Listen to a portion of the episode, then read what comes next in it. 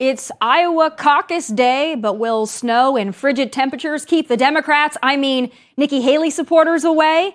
The final countdown is on, and I'll give you my predictions. Plus, green cards, work permits, taxpayer-funded lawyers, and thousands of illegals allowed to enter per day. Who needs Democrats or foreign enemies when you've got rhinos and fake-ass conservatives ready, willing, and able to sell our country, national sovereignty, and security down the river? And speaking of a lack of security and sovereignty, there was an insurrection at the White House over the weekend, but don't worry, Joe wasn't there to see it. He was on vacation again. Ah, the age-old question. If wacko liberals and terrorist sympathizers take to the streets to destroy and riot, but there's no media to cover it, did it really happen? Oh, it happened.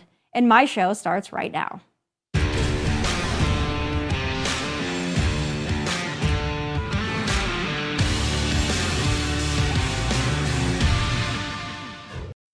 It is Iowa Caucus Day, and the polls still show Donald Trump as the frontrunner with, excuse my gag reflex here, uh, icky Nikki Haley edging her way into second ahead of Ron DeSantis. Now, I attribute that to the big money corporate corporate special interest donors that have been flooding her war chest with money in the last couple of months with the hopes that she can get elected or appointed to something that will allow her to egg on more foreign conflicts and feed the military-industrial complex.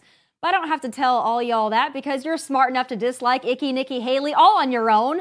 But our collective and conservative-led beef with Nikki Haley is not new news. Here's what is. So until last weekend, former President Trump saved pretty much all of his shots for Governor Ron DeSantis. But it finally happened, folks. Donald Trump took his first major swipe at Vivek Ramaswamy. In a post to Truth Social, Trump went on a rant about Vivek calling him sly and accusing him of using deceitful campaign tricks. He also said Vivek is not mega, and a vote for him would be a vote for, quote, the other side. Now, this likely comes in response to Vivek's new strategy of claiming a vote for him will actually save Donald Trump from the deep state.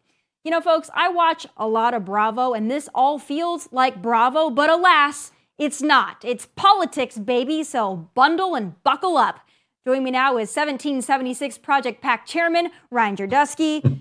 Ryan, it's Iowa Day. I appreciate you laughing at my Bravo joke. Um, that's a good place to start. So let's just start yeah. right at the top here. It's Iowa. We're here in Nashville. It's snowing. Uh, everything in Nashville is closed because we got about three inches. I can't imagine what it's going to be like in Iowa tonight. Do you think it's going to discourage folks from coming out and making their voices heard because it's a little cold? You know, Midwest folks are a little different, but it still plays a factor in this. Yeah, it's going to be negative forty degrees with the wind chill in western um, in western Iowa, negative thirty-five in eastern Iowa. Um, and that will I mean, that is so cold. That's cars don't run cold. Um, it's at a level where I think there are a lot of people that may sit there and say, it's just I can't do it. The polls are so one sided for Trump. Let me not even show up. In the Des Moines Register poll, the poll that you had, the graphic for um, the most likely Republican caucus goer are DeSantis uh, caucus goers. The least likely are Haley caucus goers. And one other thing about the poll, um, the poll included eleven percent Democrats, which Democrats don't have a caucus today, so they may caucus with the Republicans, but it would be the highest by like one hundred percent higher than it usually is. It's usually about one to three percent. So to have eleven percent would be uh, astronomically high, which has given boosted Haley's numbers. Um, so that's really where where they're at right now. But yeah, it's really, really cold to a point that I don't I think that a lot of people may sit there and say, you know what, the polls are so lopsided, I don't have to show up, um, especially people with a low propensity of voting. Let's dig into that a little bit because you said a couple of things that intrigued me. Um, you said Democrats, well, Democrats obviously would be Nikki Haley voters. I mean, that's I think that's pretty obvious to everybody who has eyes, ears, and a brain. But let's talk about this. You said the most likely to caucus would be DeSantis supporters. Least likely would be Haley supporters. So explain to me why that would be. Yeah, well, the Des Moines Register poll found that sixty-two percent of people who said they're supporting DeSantis said they will absolutely go caucus, fifty-six percent of Trump supporters said they're going to caucus, and fifty-one percent of Haley supporters said they're definitely going to caucus. And there are some people still that could uh, change their minds last minute. Um, why is that? That is because I think that the people that have supported Ron DeSantis in Iowa are the people who've organized in Iowa for decades. They're evangelical leaders. There's the governor. There's community leaders. Um, the Joni Ernst may be caucusing for DeSantis. She has not said who she's going to caucus for yet, but she'll be caucusing either for Haley or DeSantis because they have both um, asked for her support. Um, Trump has not asked for her support, so she will not support him, she said. So those are the people most likely to go caucus. Lower propensity voters, which include people without a college degree, um, uh, unfortunately, are less likely to go and vote. And so a lot of them are Trump supporters, which is why Trump's numbers are bringing down to the mid fifties. And Haley supporters, because Haley, as you point out correctly in the Des Moines Register poll, most of her support comes from either independents or Democrats who, when they don't have as much of a stake in the party, they don't show up, as, you know, in high numbers. Yeah, uh, exactly. So I want to dig into your perception of this because I know that you follow this very closely. You have a great intuition. And honestly, as somebody who is a frequent user of Twitter X, I see so much back and forth. I see the polls, I see social media, and it depends on who you follow if you really want to get a sense of what's going on. I tend not to believe polls too much, because I think that they're often skewed, especially when it comes to maybe a place like Iowa, which always seems to have some kind of a wild card. But when I look at social media, I've seen for months now the combating optics of it all. The Trump supporters say nobody's showing up for Ron DeSantis. Nobody likes Ron DeSantis. Then the Ron DeSantis supporters say, look at this room filled with seven hundred people just last night out there for Ron DeSantis. They're really enthusiastic for Ron DeSantis. He has a lot of support in the state. He has the governor's support, who is very popular. But then you see other optics of Trump rallies where not a lot of people are showing up. Oh, his time has passed. For somebody who looks at this just from a social media perspective, they're not in Iowa, they've never been to Iowa, they're not really sure how this process works. How do they weed through the social media optics of it all and find a kernel of reality? So what I like to say is that uh, the press lives on Twitter and voters live on Facebook. That's just how people are. Um, especially older voters, they live really on Facebook, not on Twitter. So the perception on Twitter is not always honest. A lot of people, a lot of influencers are paid. I am not, but a lot of people influencers are paid to promote one candidate or the other, or one optic or the other. That is why you will see some high profile conservatives supporting somebody literally one day and then switching to attack them the very next brutally because they are being paid by whichever camp- campaign or candidate or promised a job in some administration. So you will see um, this happen literally all the time. Uh, I don't perceive much out of that. As far as polls go, polls are accurate till they're not. Go back to twenty sixteen in the state of Michigan in the Democratic primary. Hillary Clinton was beating Bernie Sanders two to one, sixty-six to thirty-three in almost every single poll. She was either up by twenty to thirty-five points. She lost Michigan by a point and a half. Go to Georgia in the Secretary of State race in twenty twenty-two. Brad Raffensperger, the incumbent Secretary of State, was either tied or losing to uh, by a few points to um, to a Republican congressman. He ended up winning that race by twenty-six points. So. There, and it was every poll, not just one, but every single poll charting it had the entire thing wrong. There was a silent Raffensperger vote, like there was a silent Bernie vote in Michigan, like there have been silent Trump votes in the past. Uh, polls are right till they're not. Going into this election, all of the indicators sit there and say Donald Trump's going to win. The question is, will he cross the fifty percent mark? If he doesn't, it's a little embarrassing. A majority of Republicans in Iowa still don't want him to be the Republican nominee, but he would win nonetheless. Um, the question is, is there a silent DeSantis voter or a silent Haley voter or a silent Vivek voter? Are people that I wish meet, there I was mean, a silent Haley voter. I'm just going to throw that out there. I wish she herself was silent, but please continue. My, but my point is, is that, uh, you know, there is no silent Trump voter left. Nobody, everyone who's supporting Trump gladly tells you how much they love Donald Trump, how much they're supporting him. Um, So much to the point that it does intimidate some other average voters. Uh, most recently in twenty twenty-two in Arizona, Carrie Lake in polls was blowing the Republican primary opponent, Karen Taylor Robson, away in poll after poll by ten points, and she won by two. Why? Because people were so obsessed with Carrie Lake that they, other people who weren't, just didn't want to tell pollsters. They just wanted to say it out loud because they were very, very quiet. We could be heading to that today. Listen, polls may can be completely correct, and it could be Trump by fifty, uh, Haley and DeSantis forty each, and then Vivek ten, Or we could see something where a lot of silent conservatives who are going to show up today go out there and vote for DeSantis. I'm hoping for that. Um, and DeSantis surprises everyone and, you know, breaks through the thirty percent mark, and Haley moves back into the teens. So what do you think this means as far as tonight? Uh, I think Trump will probably win, but if it comes out that Haley does surpass Ron DeSantis, a lot of people saying that Ron DeSantis will drop out or he'll drop out very soon. Do you think that that's a likely outcome if he doesn't perform well in Iowa? If he doesn't perform well in Iowa, it is likely he'll drop out, because going into New Hampshire, see, Iowa and New Hampshire usually have a Democrat and Republican caucus and primary on the same exact day. The Democrats cancel their Iowa and New Hampshire primary and caucus because it's too white of a population. It's literally the excuse they gave. It was too many white people in those two states for the Democrats. So it shows you where they feel about white people. But the um, so there's no Democratic primary in New Hampshire. In New Hampshire, independents are the biggest party in New Hampshire. I think it's like fifty percent of the, of the population is independent, and they can vote either primary. Um, they, a lot of independents who are basically Democrats will be voting for Nikki Haley in New Hampshire. Um, and that is really why she will probably um, have a very good chance of winning in New Hampshire. And Democrats in South Carolina can vote for Haley. Um, so I think that this is a big sugar high. Remember, vote for somebody in this primary does not mean you're necessarily in love with that candidate as much as you are opposed to the other candidate. Bernie Sanders did much better against Hillary Clinton than he did against Joe Biden, because people genuinely did not like Hillary Clinton, even in the Democratic side. That may be true right now, what we're seeing. A lot of people may not like Nikki Haley. They just do not like Donald Trump, and Ron DeSantis, in their opinion, may be too much like Trump.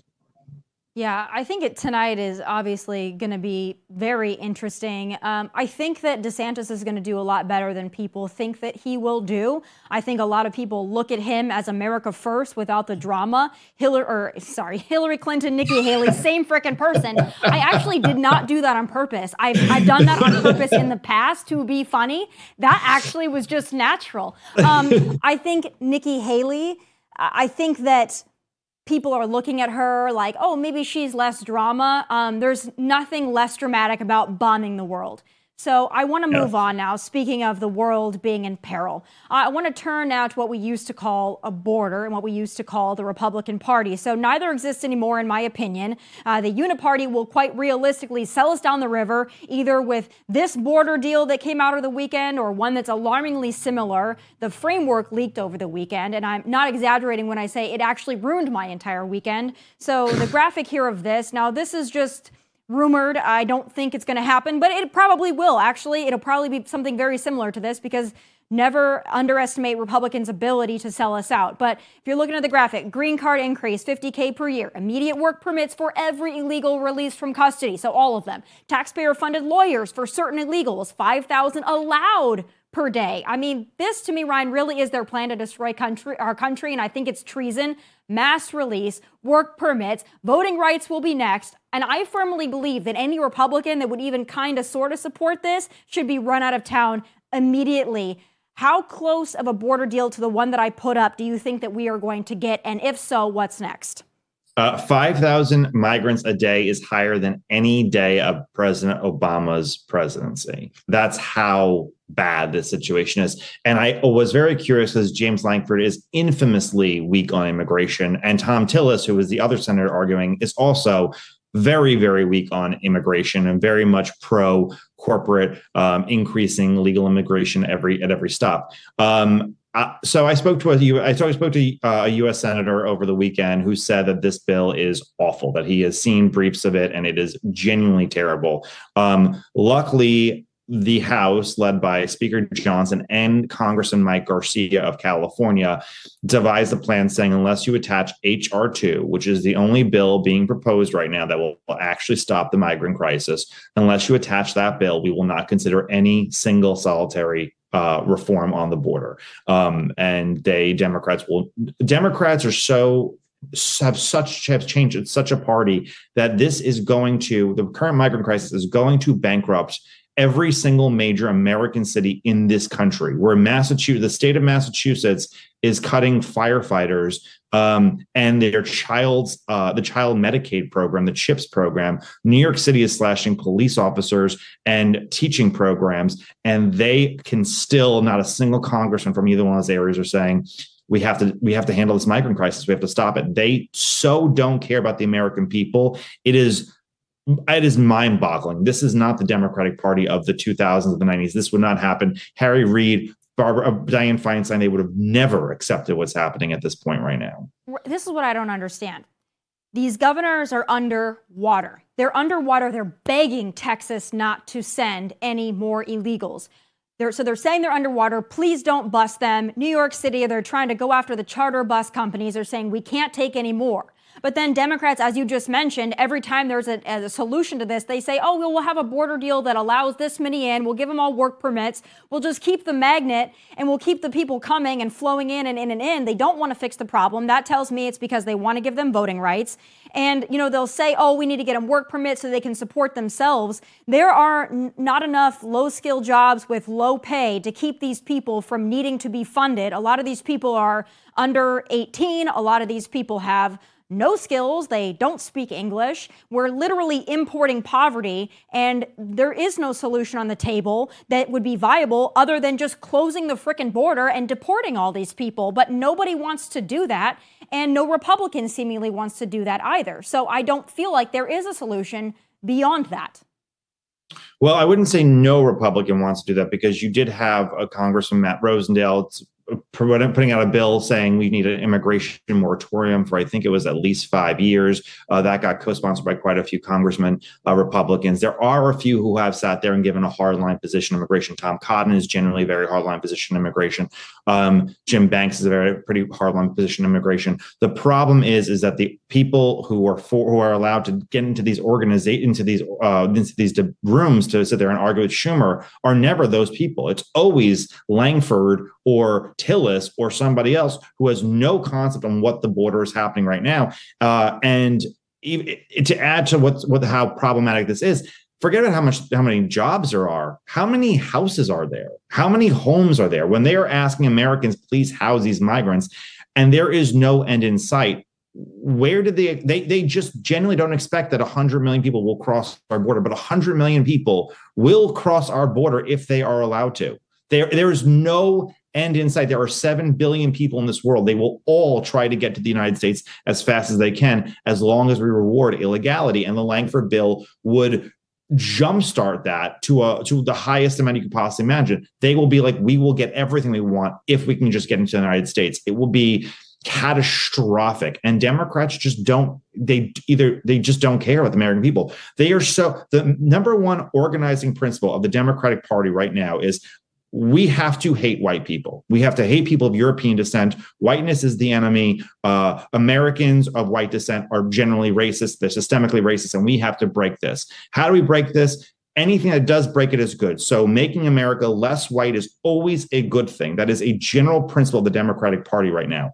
They are bankrupting their own cities as long as they fulfill that social justice mantra well, what, of attacking whiteness. Let's get to the real motivation behind it, though, because it would appear that they are anti-white, and I believe that many of them are. But a lot of them that are leading this charge are, in fact, white. So I find it hard to believe that they yeah. have that much self-loathing, that they just really hate themselves that much and don't want to see their fellow white people in this country. I have a feeling it's deeper than that. I have a feeling it's because they want to lord over these people who are not white, and they want to be their savior, and they want to keep getting elected by these people who are not white. But they use the premise of making America less white to get into that position of power to lord over those people who are not white. So to well, me, it's you, not like, oh, we just hate white people. It's like, no, we want everyone else to hate like middle-class white people, but we want you to love white elites. Well, two things that are absolutely correct. One, they do have this white savior complex of, I'm, this is an act of kindness. Look, they are in these terrible countries, even though we don't call them terrible countries. So we're making them better by putting them out on the streets of New York City in the freezing cold. And then the second thing that they sit there and say is they know the numbers. The numbers are immigrants vote seventy to eighty percent Democrat. You bring enough of them in, And you have the state of Texas, the state of North Carolina, the state of Florida again. You can demographically change this country, as it has. In the two thousand sixteen election, according to C N N exit polls, Donald Trump won the plurality of the popular vote, I think by four points. I think it was forty-nine forty-five of people born in America. Immigrants voted seventy-one twenty-nine for Hillary Clinton. That is why she won the popular vote. You take that vote or you shrink that vote, and states like New Hampshire, state, believe it or not, New Hampshire even, states like New Hampshire, states like Virginia, states like Minnesota, all of a sudden many either would have flipped or became much more in play. Nevada would have certainly flipped. That has always been their game plan. That has been their game plan since nineteen sixty-seven with Teddy Kennedy and Lyndon Baines Johnson, when they made this immigration, when they changed the immigration system. And they know the numbers and they know how to rack the numbers. I think all of those things that you mentioned and all things, some of the things I mentioned, all play into part with that. Mm, yeah.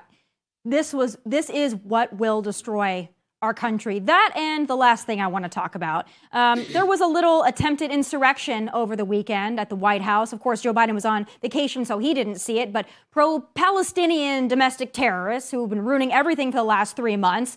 So again, they're attempting an insurrection. They're trying to beat down. They've got people in riot gear trying to hold them back. I mean, again, not a lot of people covering this. And if they are covering it, they're saying that these people just want a ceasefire and they just want justice. A lot of these people really don't know what they're there for, other than they like to do this because they're either getting paid for it or they have nothing better to do.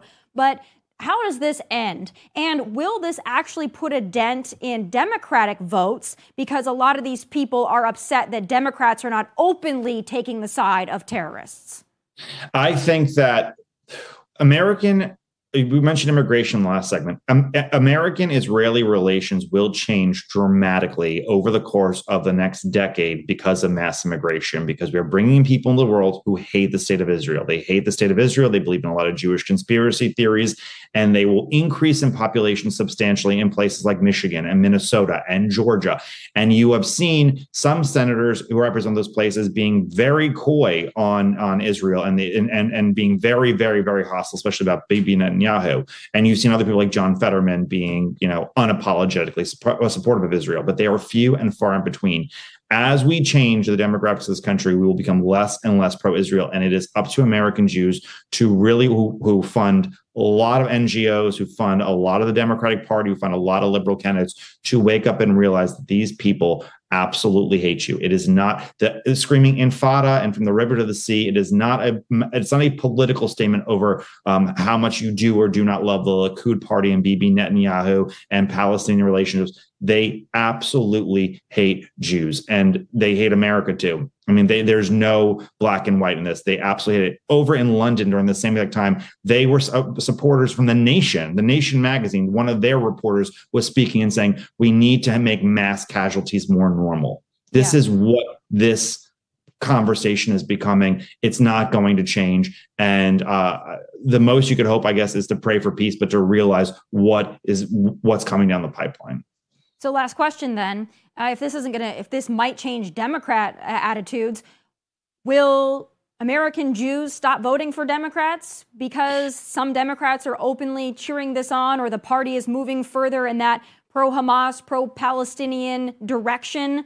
Um, as you mentioned, some of them being coy, some of them coming right out and say it, like Rashida Tlaib and others. Will American Jews stop voting Democrat in the numbers that we've seen in recent history? I think some will, but there's two important things. One is, will they stop funding organizations that breed hate, hate of America and hate of hate of Jewish people? The its answer has been yes, as we've seen people cut funds from uh, Ivy League universities. Uh, but the second and most important thing is, is the Jewish demographic is changing. The secular Jew is having fewer children. Orthodox and religious Jews are having more. They are Republicans. Secular Jews are Democrats. Um, so we are headed into a place where eventually Republicans will win the Jewish vote. We're going into a place where large portions of the United States, like in the central Brooklyn, are already voting seventy, eighty percent Republican. Parts of New Jersey and parts of upstate New York that are, that are Orthodox Jewish are voting heavily Republican. That will only continue as Orthodox Jews have more children and seculars have few. But the most important thing is, are secular Jews going to realize and cut off funds? Hopefully they do. And uh, hopefully enough of them switch over votes where it matters. Yeah, well, also another part of this is that illegal immigrants have a ton of children. So there's that. Um, can't wait to fund the anchor babies. So we need someone that's going to stop that too. Trump promised to do it. He didn't. I think Ron DeSantis would. Um, well, we'll have to wait and see. I think Iowa is going to be very important. We'll see how that shakes out. Uh, and if we are, you know, in a situation where we have a rematch between Trump and Biden, uh, you know, go for Trump. Hope that we can get it done this time. But, you know, it, it doesn't leave us all feeling very optimistic. But Ryan, thank you for taking all the time and for analyzing this stuff and for your content that you put out, of course, on Twitter and X. It's always very insightful. And I know that you're not somebody who sits there and tweets out, you know, ripped off videos from other people to try to make that yeah. revenue. And I greatly appreciate that because there are a lot to do. So thank you for your time. God bless and stay warm. You too. Thank you. All right, folks, apparently a loose-knit circle of so-called public interest groups and lawmakers are already working behind the scenes to undermine a Trump presidency two point oh. This is actually called a coup, and I have some final thoughts.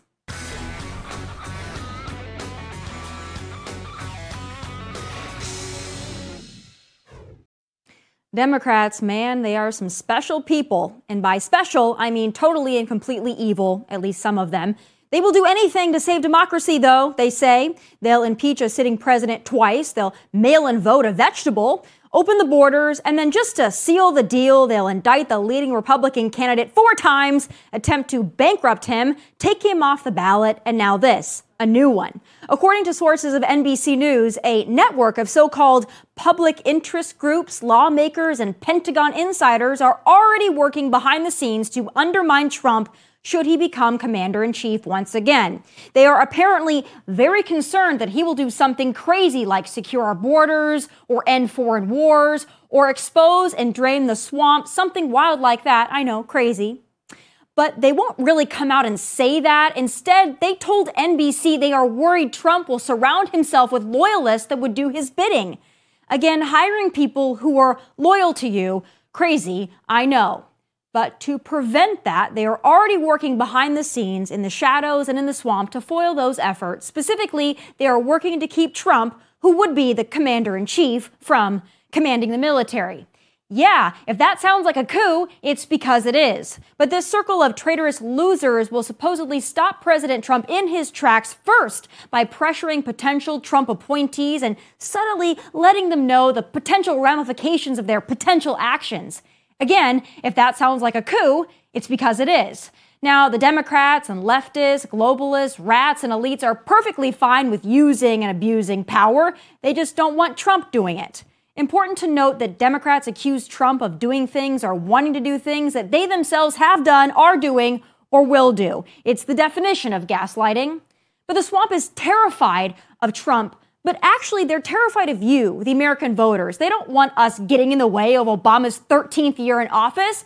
They don't want us to think we have the power or, heaven forbid, that we can use it. Well, perhaps that's exactly why we are well prepared to do just that. And they and their public interest groups and Pentagon insiders, well, they can pound sand. Sincerely, we the people. Those are my final thoughts from Nashville. God bless and take care.